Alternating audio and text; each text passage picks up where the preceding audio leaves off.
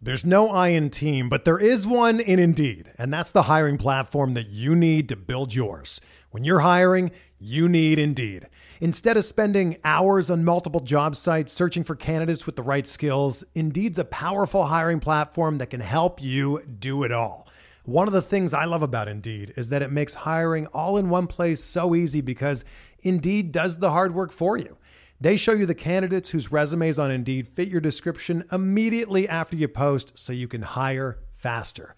Join more than 3 million businesses worldwide that use Indeed to hire great talent fast. Start hiring now with a $75 sponsored job credit to upgrade your job post at Indeed.com/BlueWire Sports. Offer good for a limited time. Claim your $75 credit now at Indeed.com/BlueWire Sports. That's Indeed.com/BlueWire Sports. And support the show by saying that you heard it on this podcast. Indeed.com/BlueWire Sports. Terms and conditions apply. Need to hire? You need Indeed. Welcome back, everybody, to another edition of Benched with Bubba. This is episode 25, your college basketball championship week edition, the major conference edition. Smaller conferences have already begun. And today I will be joined by none other than Brian Bevo. You can find him on Twitter at Brian Bevo 10. Bevo, how you doing tonight? Man, just enjoying the small conferences. You know, this is where a lot of the under-the-radar teams, where the true, as they say, start studying and really picking out, you know, who the upset teams, who's going to pull the shocker and more. So it's good to get into rhythm, and, you know, the real fun starts next week with the big conferences. And, hey, this time next week we're going to have a bracket, so that's always good news, something to look forward to throughout the week. Yeah, definitely. You put a piece out on SD with a preview and some predictions for the small conference tournaments. Kind of you were mentioning before we were recording, Sienna's looking to upset Monmouth right now. What's been going on so far? I've heard there's some chaos already. What's the goods so far? Well, first and foremost, you got to start in the horizon, where the two clear favorites before the tournament began were Oakland and Valparaiso. And Valparaiso had a huge loss about an hour after we posted the small conference preview that forward Alec Peters was going to be out for the tournament and for the remainder of the season should they win the tournament. He's a projected pick in the NBA draft who's averaging around 23, 24 points a game. So losing him was key, and that was the crucial blow yesterday when they were upset by Milwaukee, the 10 seed in the Horizon League tournament. And just before that, Youngstown State, as many of you may have saw on SportsCenter, had a great play, hit the big man down low to get the upset over Oakland as a 9 seed. So instead of the 1 and 2 going to the semifinal, we have the 9 and the 10 seed in the semifinal. So chaos there already. In the Valley Conference, you had Jacksonville State be the first team to clinch a berth yesterday with a victory over UT Martin, the 2 seed. Jacksonville State upset Belmont to get to that point, and Belmont, and also to me, they were my pick to win that tournament, but they were going to be a major chance to pull an upset come the NCAA tournament. And then, as you just mentioned before, right now, as we speak at this very moment, Siena is in a battle right now with Monmouth, the favorite in the Metro Atlantic Conference. So 2A's instead of 1A for the MAC. They're actually up 1 right now with the final TV timeout. So a lot of madness going down right now, and, you know, it's under the radar because it's not the big tournaments, but it's something that people really need to keep an eye on because you'll see some of the best games in tournament season right now. Yeah, and as you mentioned, Jacksonville State clinched yesterday. They were the first team to make the field of, 68 now that we have. And then today, Florida Gulf Coast, they clinched, and we all know them from – the display they put on a few years back in a tournament, the run they made. And then Winthrop and Wichita State. We have 4 teams at the moment in the field of 68. More to come as the conference tournaments continue to go. In these smaller tournaments, we know most of these schools are only getting 1 team in from these conferences. And when you get these big upsets, they're basically screwed now. Like in the case of, say, a Belmont, you said they might be a school to upset. Now, do they have a chance to get an at-large, or are they just done now? Belmont, I do not see moving on to the NCAA tournament. They are done as done can be. There's too many bubble teams right now that have better resumes than they do. Belmont will be a solid team in the NIT tournament for those of you that like to participate in true degenerate sports and bracket. But, you know, congratulations. So these are doing NIT bracket pool. You there a little bit. But Belmont, they're NIT bound. I do not see them even being in the picture for the NCAA tournament. Okay, and like a team like a Monmouth, do they have a shot if they lose to Siena today? Not like the case they were last year, where many of us were actually shocked that they didn't make the NCAA, losing in the Metro Atlantic tournament. This is not the same Monmouth team as last year. While they're solid and still have a chance to pool, they don't have the resume that they did last year that could have put them over the top. They were a team that I personally thought were snubbed. I don't think they have the resume and the out-of-conference wins to be able to. Yeah. All right. Let's the smaller conference tournaments, some are wrapping up now, like we've said. Some will continue to wrap up throughout the rest of this week. But some start as early as tomorrow, some start middle of the week, but they will all wrap up by Sunday, Selection Sunday. The major conferences will be kicking off, and that's what we're here to talk about mainly. And we'll hit the big ones, 2, 4, 6. We're going to hit 2, 4, 6. We're going to hit 8 of them, 8 big ones. We're going to kick it off in the AAC. It isn't what it once used to be, but we're still going to hit it off. Why don't you hit us with the good, the bad, and the ugly of the AAC tournament? That'll be kicking off in Hartford, Connecticut, March 9th through the 12th. Well, the AAC, the two clear favorites by far are SMU and Cincinnati. They split the season series, each team winning their home game, so it's only right that they will meet again to decide who wins that conference. And that is, I believe, what will be the case. SMU project is 5 seeds right now in the NCAA tournament, and that's right about where they should be. SMU is led by forward Semi Olajé. For those of you who are Duke or North Carolina fans, you might remember him from Duke. He didn't get a lot of time his freshman year, transferred to SMU, and he has been an absolute stud. He'll probably be the player of the year in the AAC. As it's looking like a 2-bid conference in the AAC right now. Houston, they are a team that has a chance to make the NCAA tournament, at least make the finals of the AAC to even have a chance. But this is looking like a 2-bid conference with SMU and Cincinnati in the finals. And I personally like SMU, not too big on Cincinnati, but regardless, no matter the outcome of the game, they will both be in the NCAA tournament. I think anything can happen, but that's looking like a pretty safe bet that will be the final. So we're looking at AAC, most likely a 2-bid conference with SMU, Cincinnati, Houston. With a good run, could sneak in is what you're thinking. Maybe 3 bids at the most out of the AAC. That's what it's looking like. 2 likely, 3 at the most, unless UConn goes on one of their magical runs and somehow runs the table and wins the AAC. You can never count that out with Kevin Ollie and, some of the solid players he has there, but they have been just – and that's putting it lightly. I don't see that happening. It's going to be a 2-bid conference, more than likely. Yeah, no, they're down this year, and that's what I prefaced it with when I was talking about them. They are not the conference they used to be. It's not even close to what it used to be, but talking about a conference that is on fire, and I've heard rumors. We're talking – most bids out of any conference could see – I'm not going to say double-digit bids, but it could get crazy. You never know what the committee could do. But we're talking at least probably 8 bids coming out of here. I'm talking about the ACC. We're kicking it off on March 7th, and it'll close on March 11th. Big-time conference tournament. Get us going on this one. ACC, this is just the creme de la creme of conferences that this year. That is for sure. Definitely guaranteed 9 bids, I'd say, but do not be surprised if some teams overperform in the ACC tournament or the bubble.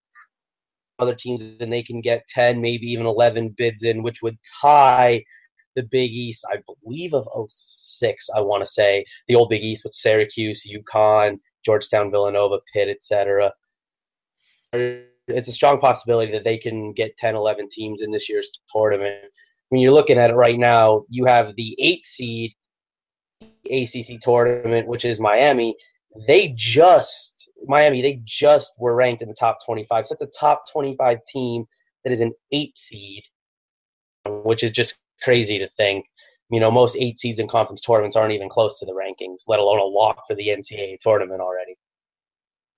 Yeah, that is nuts because for those that don't know, the way the ACC tournament runs, it's if you're in the 10th through the 14th seeds, you got the gauntlet ahead of you. You got to play opening night, and then you got teams on a bye that you got to play. And then if you get through that, you got to play another set of teams on a bye. So if you're the 1 through 4 seed, you get to sit and watch 2 nights of games, basically.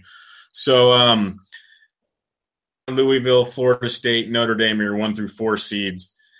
Who is your favorite to come out of the ACC?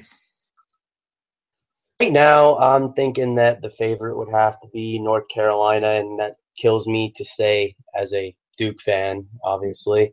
For those of you that do follow me, I can get pretty ridiculous with my Duke tweets. But North Carolina has to be the favorite. They're not going to have an easy road, though, that is for sure. They will face the winner of Syracuse-Miami at 12 o'clock on Thursday, and especially if they face Syracuse, because Syracuse is a team that I think needs to beat Miami and beat North Carolina to get into the NCAA tournament. So they'll be coming all out. North Carolina close both games this year, including a victory in Coral Gables by 15 to 20 points. I forget the exact amount, but it was a pretty convincing win. And then should they win that, they have to go play either Louisville or likely Duke, who would have to beat the winner of Clemson or NC State. So just in the first couple games right there, you're talking potential opponents of Syracuse, Miami, and then Louisville or Duke. And Louisville and Duke, in my opinion, are teams that are stronger than a Florida State or a Notre Dame, who are at the bottom of the bracket as the 2 and 3 seeds. So you're getting the hardest part before you even get to the final. But I still think Carolina right now is the more talented team in the conference, and they're riding the hottest streak right now with a big win last night over Duke. Despite not playing their best game, both teams not playing their best games, Carolina still rolls out on top. They got the guard play you need with Joel Berry to succeed in March. They got a stretch big man in Justin Jackson, who's about as good as anybody off the ball screens and off jumper on the run as anybody in college basketball right now. If you had to pick a surprise team to win this tournament, who would you pick? Surprise team to win this tournament? Not named. I'm saying it will. Anybody has it, but considering they are a double bye, I wouldn't consider them a surprise team. I'm going to look below the 6 line, as Virginia is the 6th seed and they're a top 25 team. I'm going to look below the 6 line, and this is going to surprise some people. Clemson. Clemson is a team, they are 5-12 in conference play, I believe. And some of those losses, I just off the top of my head, they lost by 2 to Carolina at home. They lost by 2 on the road to Duke. They lost on a buzzer beater on the road by Seth Allen against Virginia Tech. They lost an extremely close game at home to Florida State. They're talking 12 losses here by a combined maybe 20 to 25 points. And that's why they've been on the bubble so long now. Right now they're probably, 7th or 8th off the bubble.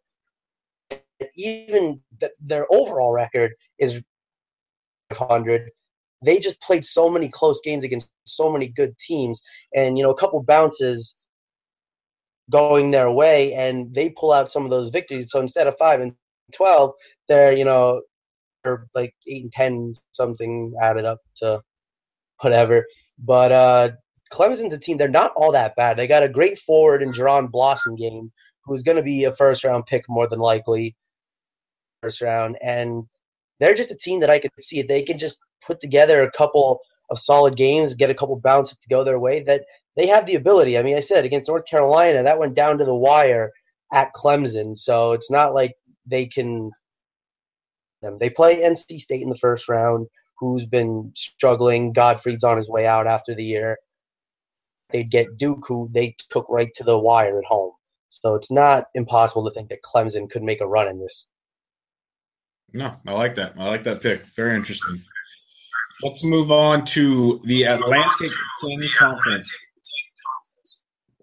Starting on March 8th, closing up on March 12th. It's a 14-team tournament.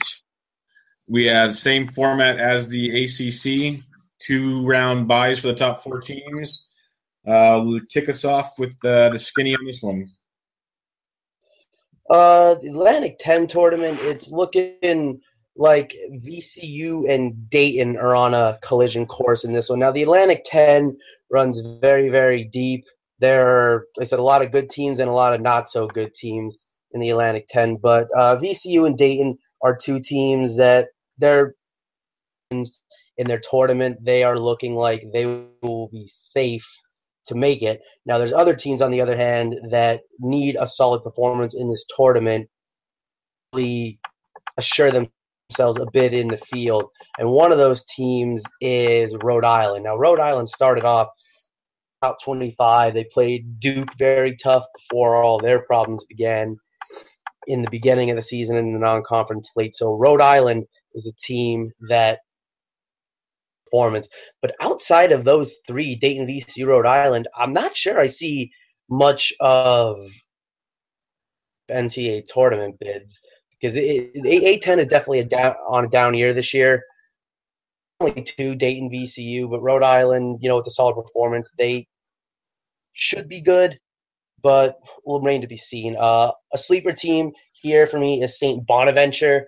St. Bonaventure had a great performance against VCU. They actually won against VCU, for those of you who may have seen it, until their crowd rushed to court, resulting in a technical foul with time still on the clock, and won the game, for those of you who might have seen that a couple weeks ago. So it's not like St. Bonaventure can't take down, the top teams in the league, such as VCU, but similar levels of talent near the top. It can go either way. I could see Rhode Island, Richmond, St. Bonaventure are all capable of making it to the final, but Dayton and VCU would be in terms of the favorites for the Atlantic 10.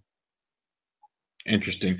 Dayton and VCU. Now, those are always schools when they get into the tournament, they're kind of those sneaky schools that can make a run and threaten some of the bigger programs.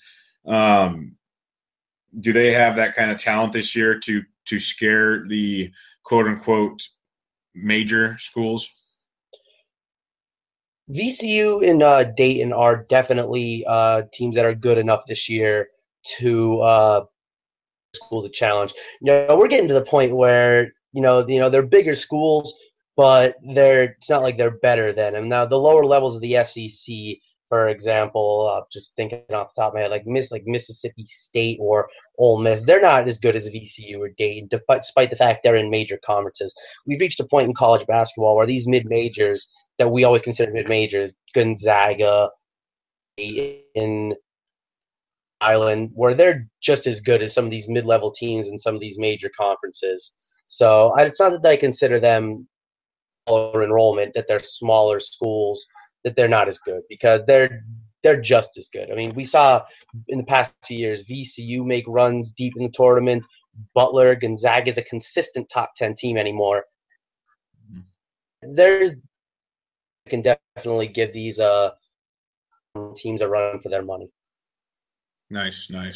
Moving on, another tournament that's always a fun one to watch. It's not the same anymore. It's not your normal Madison Square Garden deal like it used to be. No Jerry McNamara, highlight reel after highlight reel. But the Big East tournament, kicking it off March 8th, finishing March 11th, 10-team field. It's a different group of teams, but it's a loaded field. Should be very, very entertaining, top to bottom for the most part. This looks damn competitive. Break this one down. This looks like must-see TV.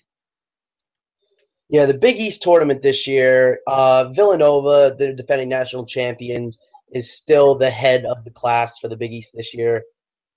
there's a solid second-tier teams all right there, Butler being one of them. Now, Butler's projecting as anywhere in the 3 to 5 range. I have them as a 3 or 4 personally. And they beat Villanova at the Pavilion this year, which is very, very tough to do. It hasn't been done in, I believe it was like 2 years or so.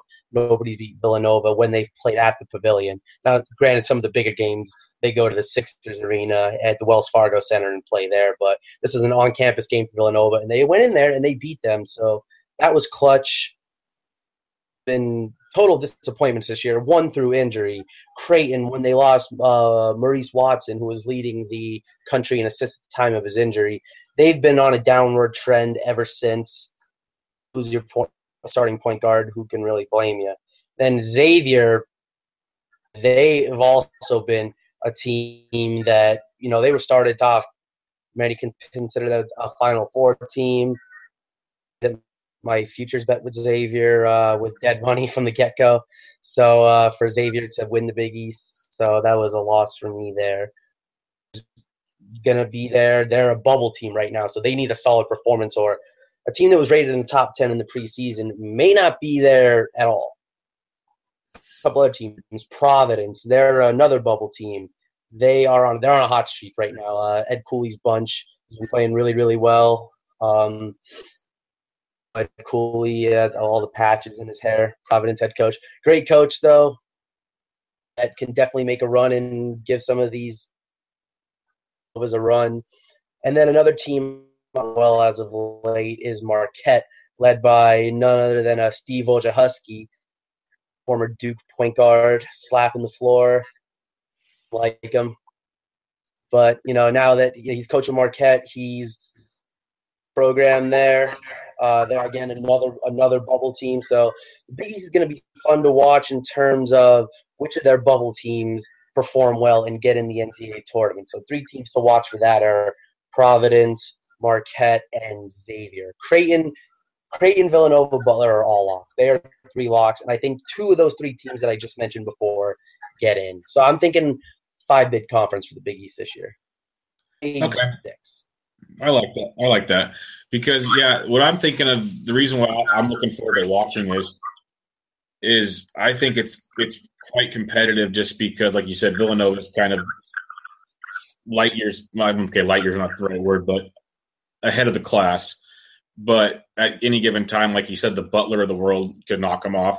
But the rest of these guys, they're so competitive that any given night they're going to bang with each other, and this is really good basketball in this Big East. So I think this conference tournament's going to be darn entertaining.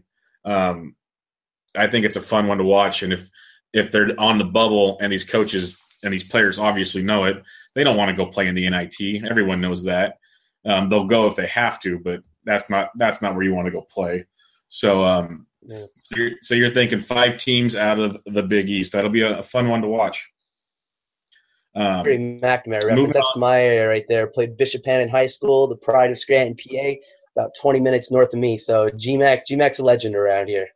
Yeah, I remember that. I think I was in college. I'm pretty sure I was some early college or something, watching those in my fraternity house when he was banging threes at the Garden. That was crazy. That run from Syracuse when he was. They were like, what were they, like an 8 seed in there, or even lower or something? It was insane, just insane. Moving on, we got the Big Ten tournament, or the Big, depends on how you want to look at it these days. Their bracket is not finalized yet, but it kicks off March 8th and ends on March 12th. At the beginning of the season, this looked like Wisconsin's conference to run away with, and I don't want to get into a story because I'll start crying, but they have literally shit the bed in the last 3 weeks or so, and I don't know why. But it looks like it's pretty much up for grabs for the most part. What do you got going on in the Big Ten tournament? The Big Ten, you were right. It was looking like Wisconsin's but just in the past couple of weeks, they have just been god-awful. And as of right now, I it's hard to pick a favorite. I personally think Purdue right now is the team to beat. Just had a big win on the road against Northwestern, Big East Caleb Swanigan with another double-double. But this right here is looking like probably a 7 Purdue, Maryland are probably the favorites right now, with that tier of Wisconsin, Minnesota, Northwestern, Michigan State all right behind. I like Purdue to take this right now. They are probably a 4 or 5 projected seed, which is crazy to think because the Big Ten, they're usually someone that places someone in the top 3 seed lines for sure, but it's not looking like that. If Purdue can win the Big Ten tournament, I could see them getting that 3 seed. Maryland, obviously led by Melo Trimble, to get the win. Michigan State, who was left for dead earlier on in the year, led by Miles Bridges, but you know, it would be no tournament without Michigan State, Tom Izzo, and they're always good for a couple wins in the NCAA tournament. Northwestern, surprising team. They're going to get their first NCAA tournament bid this year, barring happening, whether the committee just totally overlooks them in the Big Ten tournament, but I can't see any way Northwestern doesn't get in.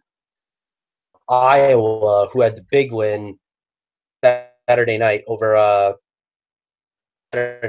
Wisconsin, to 3 at the buzzer by Bohannon to the bubble picture. Now, I still have them on the outside looking in, but they can definitely, with a good performance in the Big Ten tournament, work their way onto the bubble, work their off bubble. And then you got Michigan, who suffered the big dramatic loss in the first second against Northwestern. That might have knocked them off the bubble. Michigan was going to need a big performance. And then you also had Illinois. Illinois is probably off the bubble with their loss yesterday against Rutgers. Yeah, the Big Ten just seems like a gigantic mess of a handful of teams that don't know if they want to be there or not for the most part. And then you have a big handful of at the top that are pretty darn good. Like you said, you got Purdue, and Minnesota's not bad, and Maryland's good, and Michigan State's always there. I laughed at the beginning of the season when everyone just, like you said, left them for dead. Their schedule was ridiculous. Even Izzo eventually said, okay, I screwed up. I made it a little too difficult. Like, I wanted to challenge my kids, but that was a little crazy. But it's Tom Izzo, for Christ's sake, people. Like, this is what he does. And in the tournament, he wins games. This is what he does. Just get there. So how many teams do you expect to get in from the Big? We have Purdue, Maryland, Minnesota. I'm walking Northwestern, Michigan State. Teams that I'm guaranteeing they will be in the tournament. And then you got 3 teams that are, they're close: Iowa, Michigan, Illinois.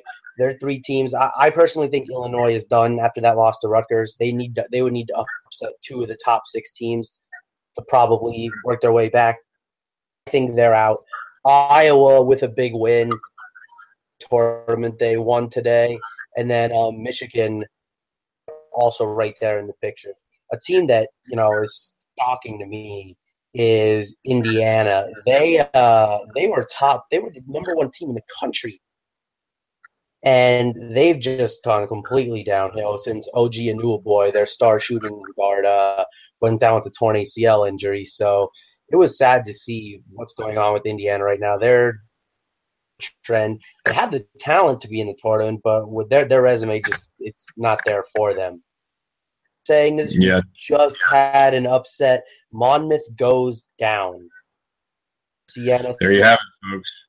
8 seed. Monmouth goes down. Monmouth will not be in the NCAA tournament again this year.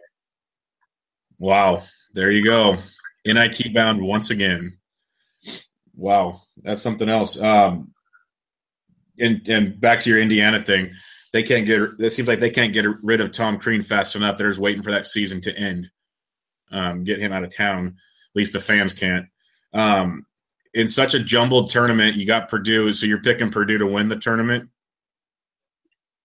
Purdue is my favorite right now to win the tournament, but they said there's about 3 or 4 teams that I could totally see winning it all. I would say Purdue has a slight edge, but one to watch. This is one that, and when I give my big conference preview in writing form later this week, I'll explain as to why I think that this is just such a wide open, crazy tournament that's, anything can happen. I mean, even towards the bottom, teams have played strong. I mean, Nebraska and Penn State have some big wins this year. Yeah.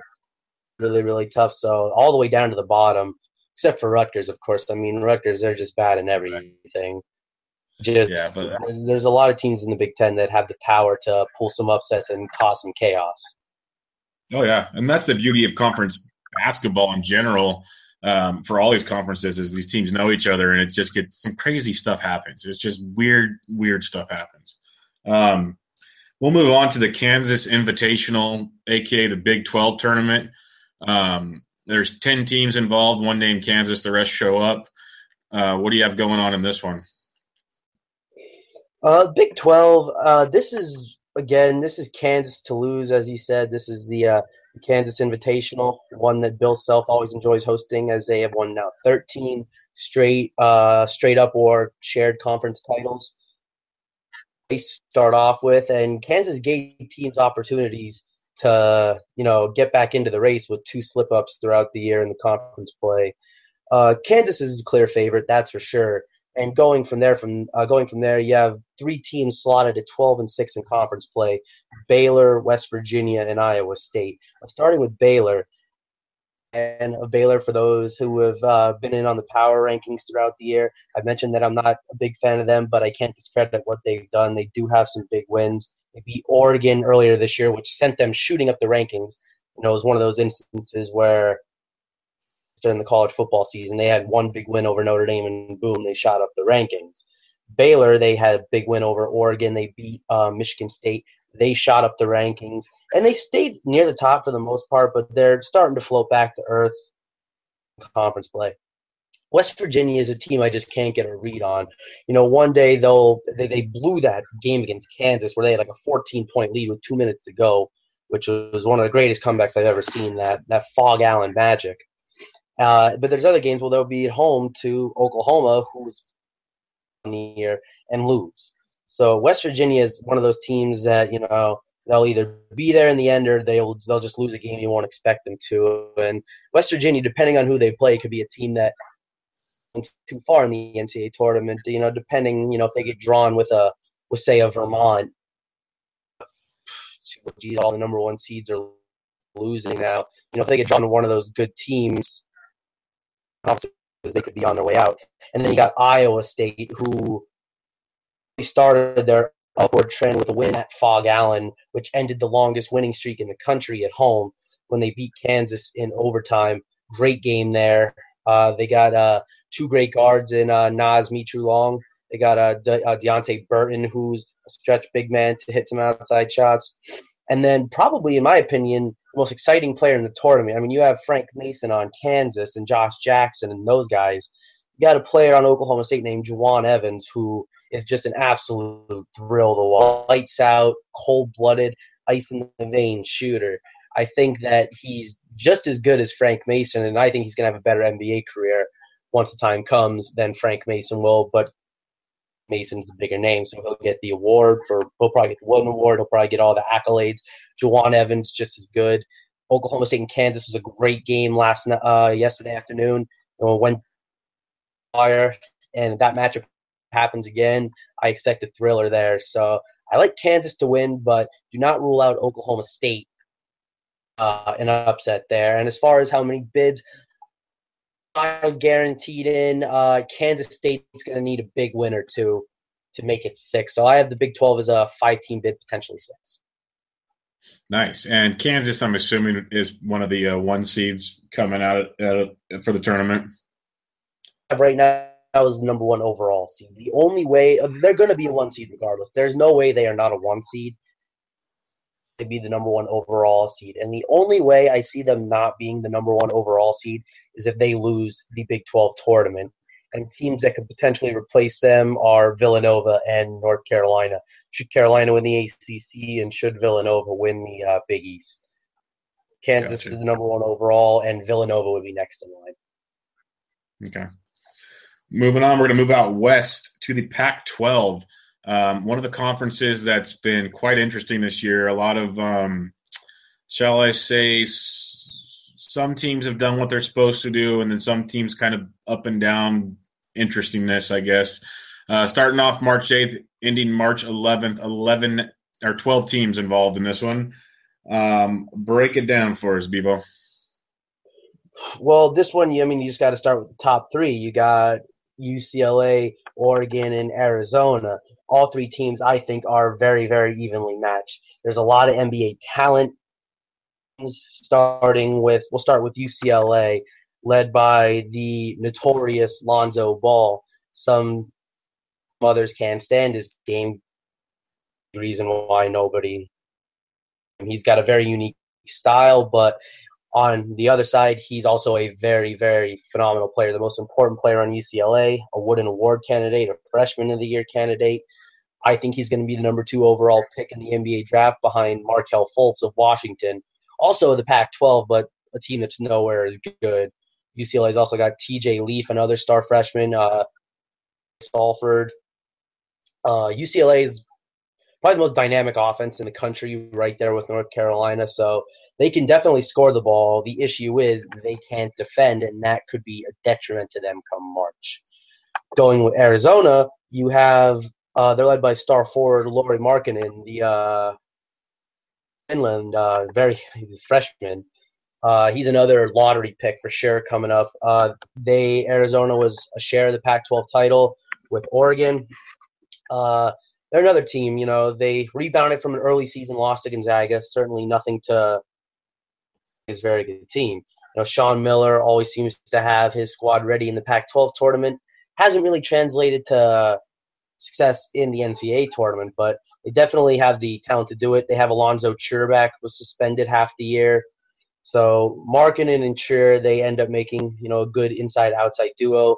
Markkanen can step out, hit the 3, 7-footer. Reminds me a lot of Kristaps Porzingis, you know, a little shorter. He's not 7'3", but, you know, he handles the ball well. Shots, similar body style. And then we go to Oregon, led by star point guard and another Wooden Award finalist, Dillon Brooks. Probably right there with Melo Trimble as the most clutch player in college basketball. Hit that big 3 against UCLA to give them their first loss of the year. And then their first loss of the year in conference play. And then they also have they had Dillon Brooks hit the shot against Cal. And they also have Chris Boucher, who is – I remember he threw down a couple on Duke last year in that Sweet 16 matchup out there. Who, you know, you need the athleticism to win in March, and Boucher definitely gives it to him. So Arizona, Oregon, UCLA – is those three. They will be it's just which of those three. I personally like Oregon and UCLA part 3 series. I think Arizona gets left on the outside looking in. But regardless, right now these are all 2 or 3 seeds, those 3 teams. They're 2 or 3 seeds, and you know, you get North Carolina and Gonzaga losing. If Gonzaga were to get upset by BYU or St. Mary's, you're looking at Oregon or UCLA, if they can win the Pac-12 tournament, to potentially move up there into that 1 spot. Very nice. Yeah, because the West Region's in San Jose this year, so that would be very nice. Very nice. I think it's kind of funny that everyone was counting out Oregon early in the year because they started out slow when they weren't full strength and everything, and then they got healthy and they started dismantling people. And people realized why they were preseason ranked where they were. And UCLA, when that offense is clicking, is just disgusting. Out of the Pac-12, do we look at any other teams making any type of run in the tournament, or are we just focusing on those top 3 teams? Those top 3 teams are definitely they're top-notch. They're the real deal. I can't see a whole lot happening. One team I could see potentially making, you know, causing a little bit of havoc is USC. USC has a victory this year. Coach there is Andy Enfield. Does you remember that team from Florida Gulf Coast a couple of years back? I believe it was a 2013 NCAA tournament. Enfield, you know, was coach of that team, and he's coach at USC now, and they're doing well. 10-8 mark in conference play, 23-8 overall. And Cal took Oregon right down to the wire, as I mentioned before Dillon Brooks knocked down that big 3 to give them the win. Cal's got a potential lottery pick on their team, forward Ivan Rabb, declared last year, would have been a lottery pick, but decided to come back. but I can't blame him for coming back. I like to see some of these players coming back. So I think USC and Cal are two teams to maybe overtake some of those top three, but I'm thinking it's going to be a combination of one of those or two of those three teams in the Pac-12 final for sure. All right, we'll take it to our last tournament to preview, the football conference that plays some decent basketball outside of the one-and-done team. We have the SEC, led by the one-and-done team, Kentucky. 14 teams in this conference tournament, March 8th to March 12th. It's pretty interesting. Like you said, it's top-heavy, and then the bottom part of the brackets kind of is what it is. But you got Kentucky, and then, well, I wouldn't say everybody else because they've been getting challenged of late. What do you see happening here? Well, definitely Kentucky and Florida are the top two teams in this conference, Kentucky being the best. Kentucky right now I have right around maybe the last two seed, top three seed. They're right in that area. Florida, they went on a real nice win streak there for a while before dropping to Kentucky and losing yesterday to Vanderbilt, maybe pumping some life back into Vanderbilt hopes, which I'll get into in a second as far as bubble teams in the SEC because there are a bunch of them. But Vanderbilt pulled the upset over Florida. And then after that, you got the second tier in Arkansas and South Carolina. South Carolina was leading the SEC for a while there, and they have just fallen off.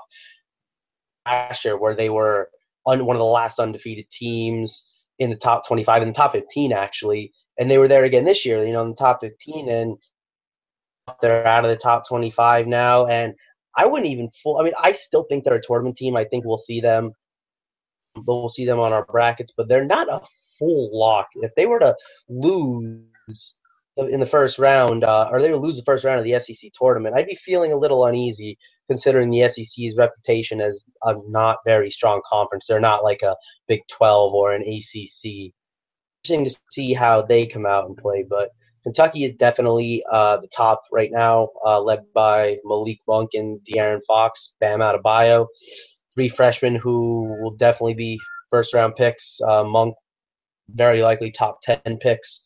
So it'll be interesting to see. Kentucky has the talent in the country to win it all. They played a great non-conference slate. They lost to UCLA at home, but they won.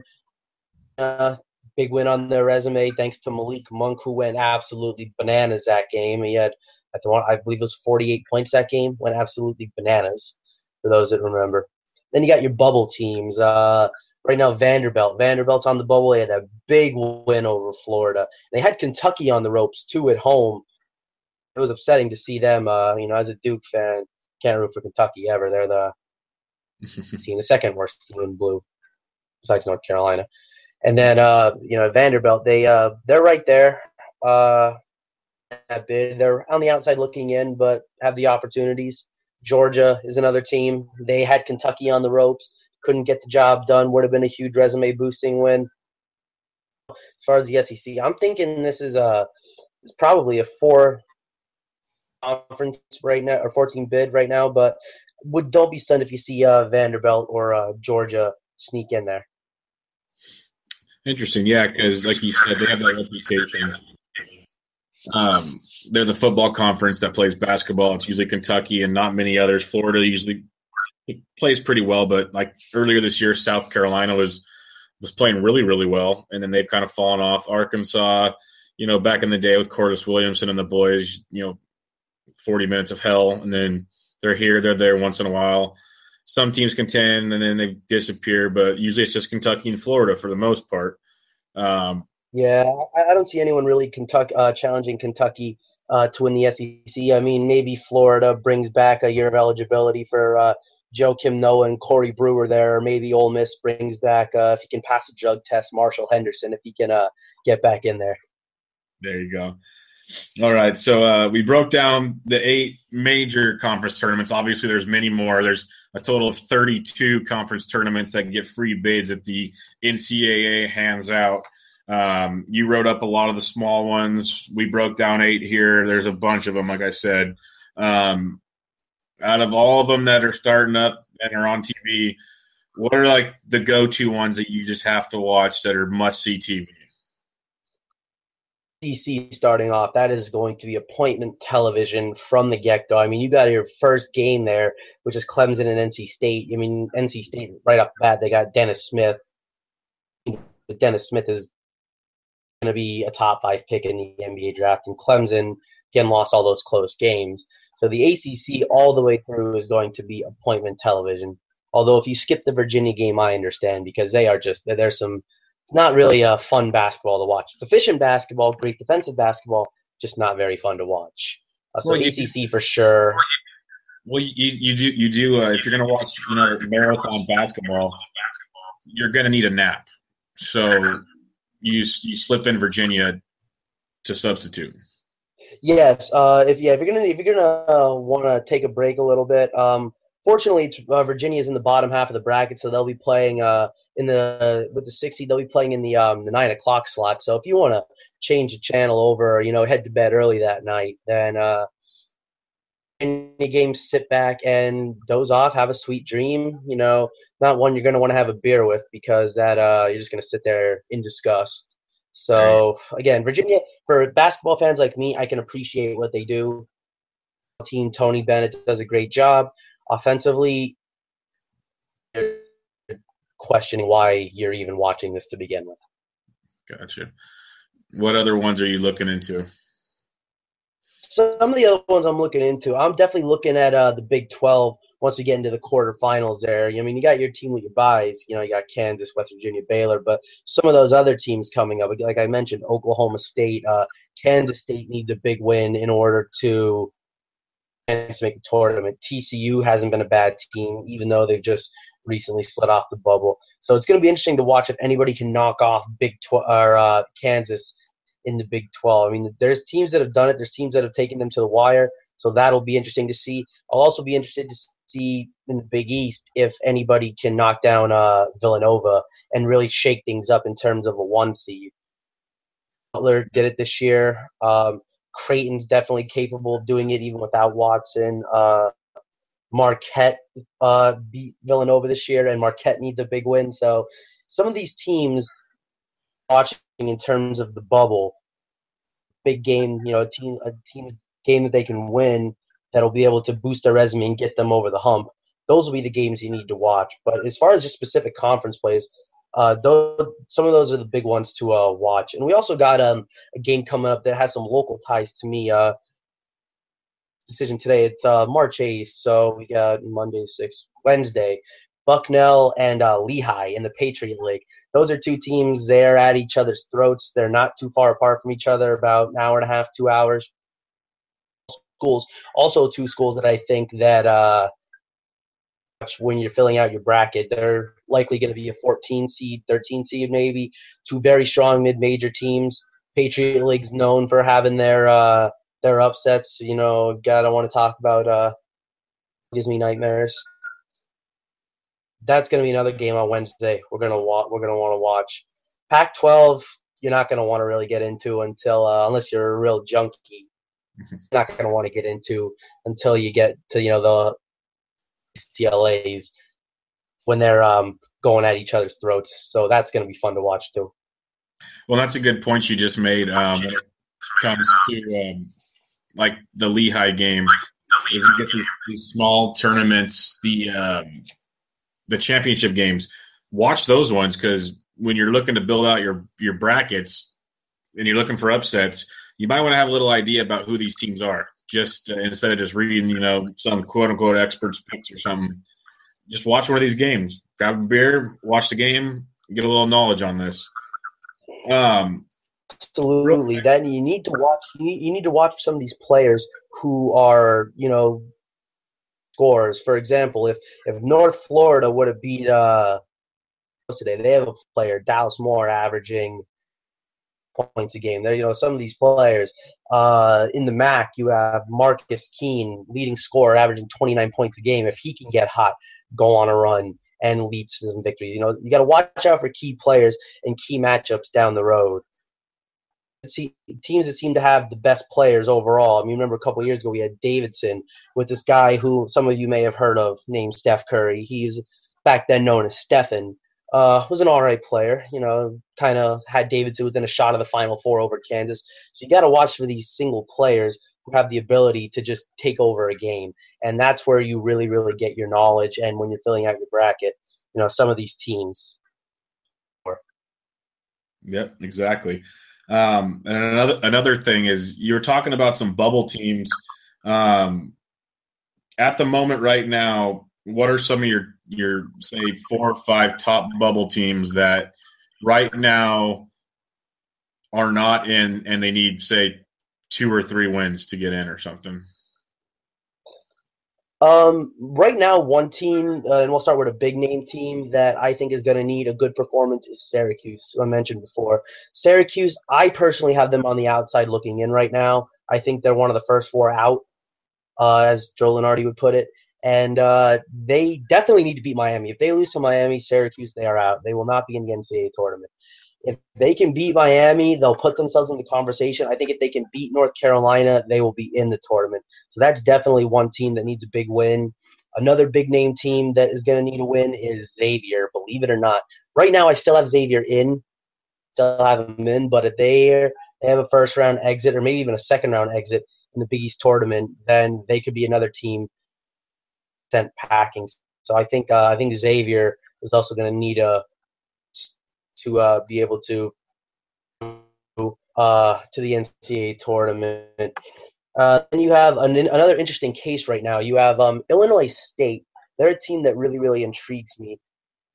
Very, very good this year. They only have in conference play, both to Wichita State. One in the regular season at Wichita State and one today in the conference tournament final. Now, Missouri Valley Conference, they're not a bad conference. They're a conference that, you know, usually puts out good basketball. Wichita State has obviously ran a couple years. But Illinois State's going to be a team that's going to be – they can no longer do anything other than hope there's no bid steals. And what I mean by bid steals is a team that was already a lock against a team that's not a lock in the conference final. So say Table and Notre Dame in the ACC tournament final. Clemson beats Notre Dame. Now Clemson just stole a bid because they're likely not in the tournament no matter what they do unless they win at all. Notre Dame's in the tournament. So that would be a bid steal. That's one less spot. And Illinois State, if there's too many bid steals, I can't see Illinois State. There's not a lot. They're going to be a team that's right there. They can't do anything to improve themselves anymore. Their fate is in right now.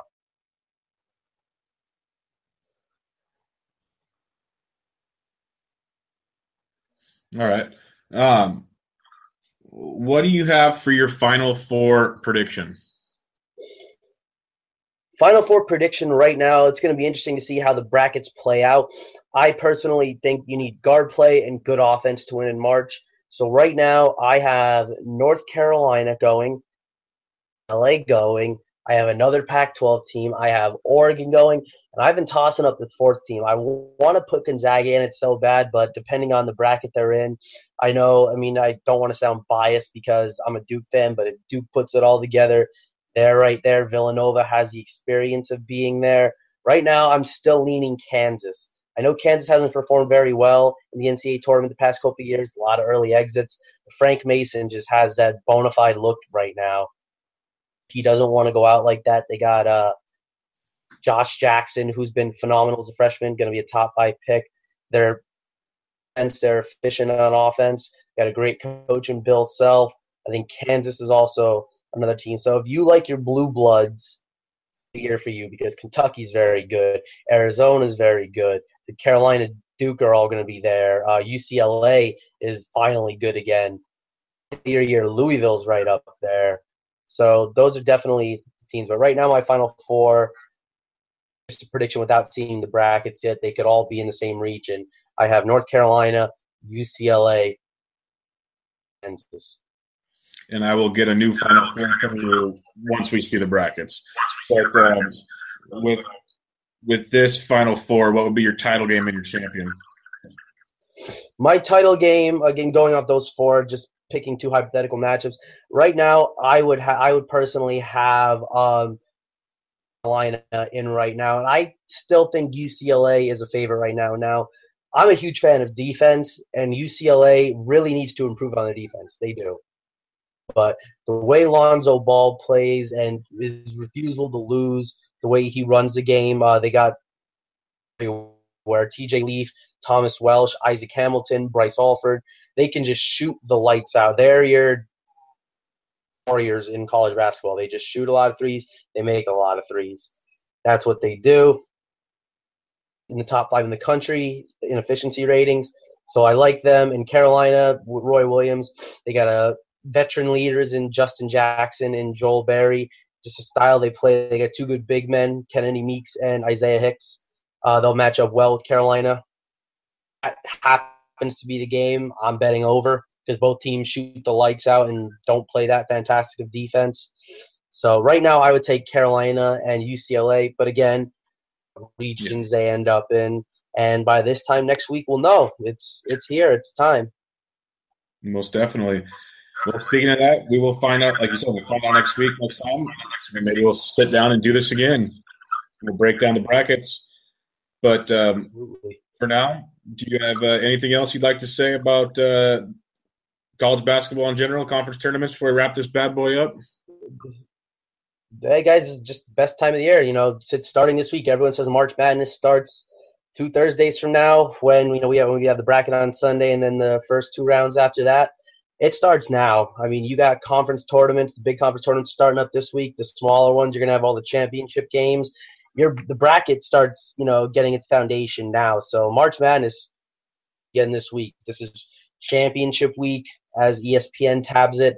So this is the time to sit down. You have no excuses to know this upset was going to happen. You got to sit down, study these teams. So, I mean, I won, and not to brag, I won my bracket for the last 5 years if it wasn't for Michigan State last year. You got to sit down and study these small teams and pick your upsets. That is where you win your bracket, when you pick your upsets. And then, you know, get your info on your top teams and then go at it from there. But, hey, it's a fun week. Enjoy it. A lot of madness. And then when we sit down again next Sunday, this time, go into some stuff. Yep. It's going to be awesome. It's a ton of fun. Even if you're not a big college basketball person, it's awesome. It's good theater if you're not a big sports fan, if anything. It's good stuff to watch. Bevo, it was awesome. Thanks for joining me. Again, you can check Brian out on Twitter at BrianBevo10. You can check out his work at thesportsdegens.com. Always good stuff, good college basketball information there, his power rankings and more. Check out his recent smaller conference championship preview. Again, thanks for listening, everybody. This was your larger championship preview on Benched with Bubba, episode 25. We'll catch you guys next time.